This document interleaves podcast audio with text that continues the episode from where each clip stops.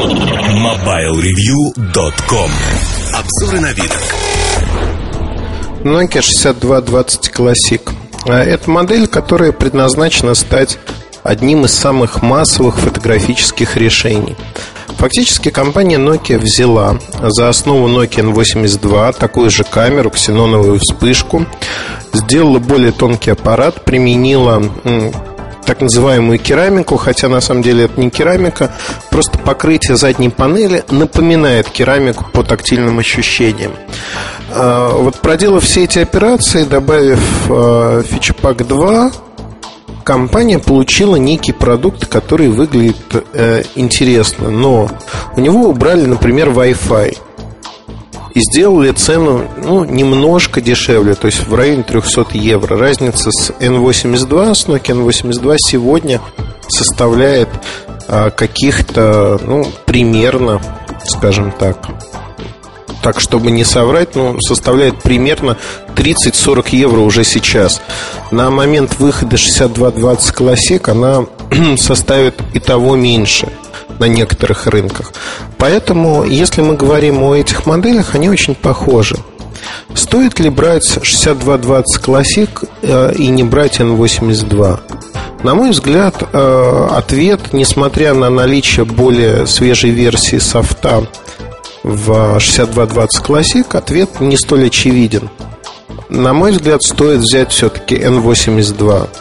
Э, многие программные вещи ставится и на N82. Это касается Nokia Maps второй версии. Это касается дополнительных программ. Да, изначально в софте нет мелких и приятных мелочей. Но Wi-Fi перевешивает эти вещи для тех, кто понимает, зачем им это нужно.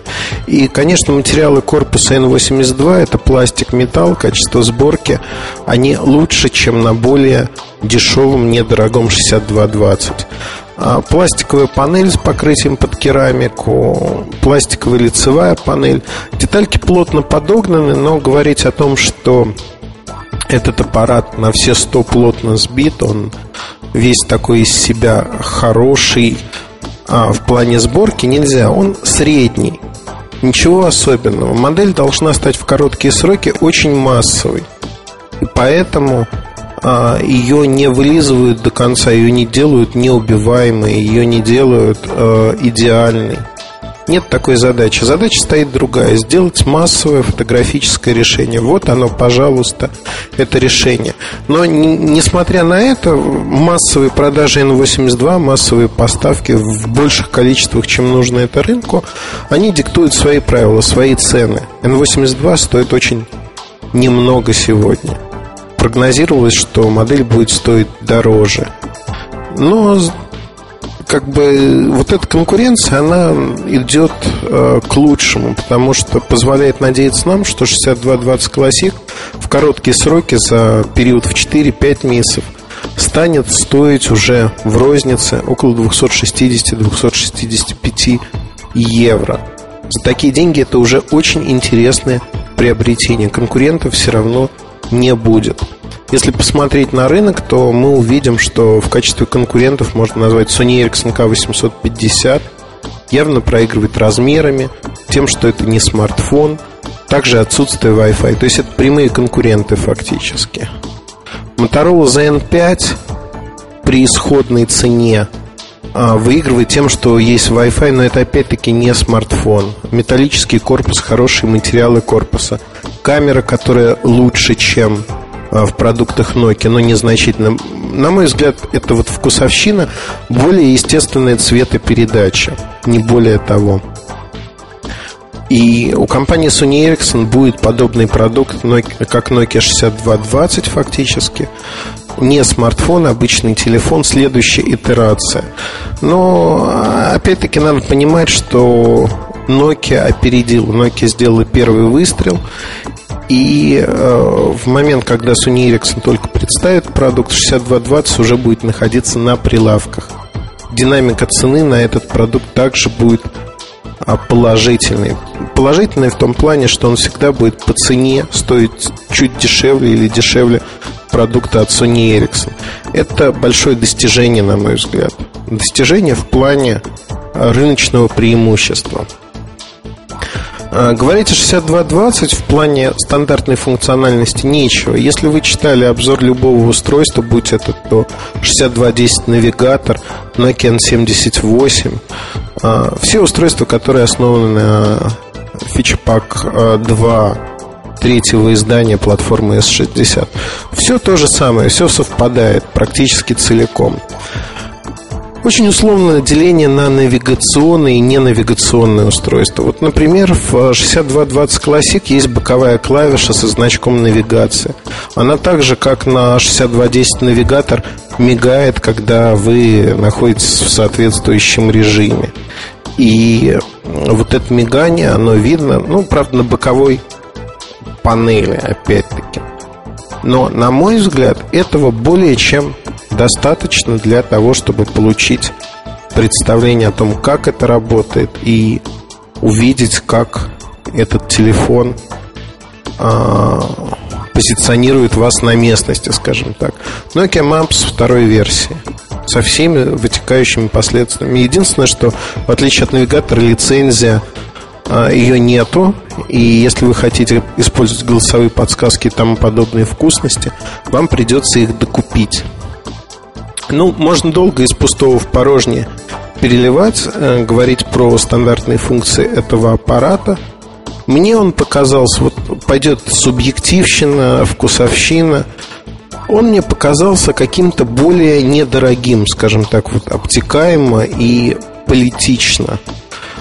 Показался не таким хорошим по исполнению, как Nokia N82 а, исполнение, даже не качество материалов, вот как-то общее впечатление от аппарата, он более недорогой, каким он по сути и является.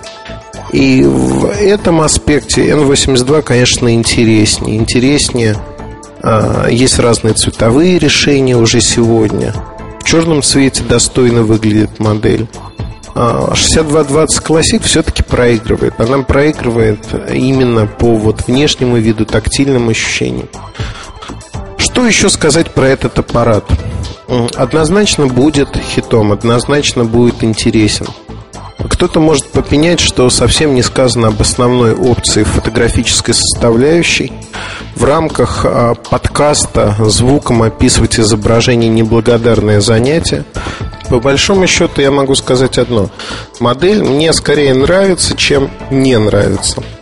Нравится тем, что это FP2, Нравится тем, что в этой модели э, есть нормальная камера. Задняя поверхность, вот эта керамическая поверхность корпуса тоже скорее нравится, чем не нравится. И главное, что мне нравится, что вот снижение цен на модель пойдет быстро-быстро достаточно.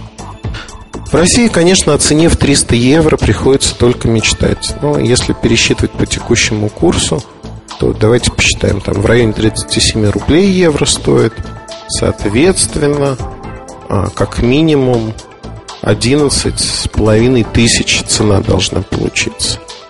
Я предполагаю, что все-таки цена на эту модель будет как минимум, минимум 15 тысяч, 15-17 тысяч рублей. А, да, безусловно, вот в этом ценовом диапазоне Nokia N82 сегодня уже выглядит за 15-16 тысяч. Это не новинка, но она выглядит интересно. Но, думаю, очень скоро цена опустится до 12-13 тысяч. Тогда можно смело будет называть 6220 очень оправданной покупкой. Я вполне допускаю, что есть множество людей, которые не пользуются домашней Wi-Fi точкой или вообще Wi-Fi не пользуются. Им эта услуга не нужна. Соответственно, для них выбор этого аппарата будет интересен. Интересен тем, что он стоит меньше и фактически предлагает ровно то же самое, плюс еще немного за счет софта. Модель интересная, обзор, я думаю, вы прочитаете в самое ближайшее время у нас на сайте. MobileReview.com Новости Компания BenQ анонсировала 8-мегапиксельную цифровую фотокамеру T850. По заявлению производителя, она является тончайшей в мире среди 8-мегапиксельных камер. Ее толщина всего 14,9 мм. BenQ T850 оснащена объективом SMC Pentax с трехкратным оптическим зумом. Трехдюймовый сенсорный дисплей позволяет управлять функциями камеры с помощью движения пальцев, нажатия, движения и поворота. Среди функций новинки можно отметить распознавание лица и автоматическое срабатывание на улыбку. BenQ T850 будет доступна в черном и красном цветовых решениях. УАО «Мобильные телесистемы» объявляет о запуске в коммерческую эксплуатацию сети 3G в Санкт-Петербурге и о технической готовности сети 3G к запуску в коммерческую эксплуатацию в Казани, Сочи и Екатеринбурге. Эти четыре города стали первыми городами в России, где МТС развернула сети нового поколения. До конца года компания планирует запустить 3G еще в 10 городах страны. Объем инвестиций в развитие 3G в России в 2008-2011 годах составит до 38 миллиардов рублей. Приоритетность развертывания сетей нового поколения в городах России определяется как техническими параметрами, в том числе наличием частот, так и экономическими предпосылками. MobileReview.com Жизнь в движении